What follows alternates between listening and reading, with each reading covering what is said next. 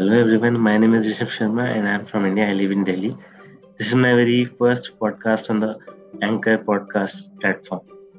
So, in this podcast, I'll be telling about how to create multiple streams of income.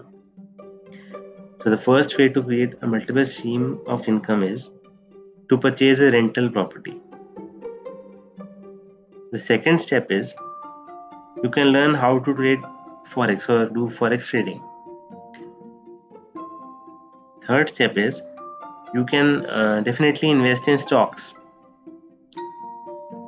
Fourth one is you can also start an e-commerce store or an e-commerce uh, uh, website or application of yours. And the last one is if you have enough money in your pocket and you can burn some more holes in your pocket then you can buy a franchisee for yourself. Thank you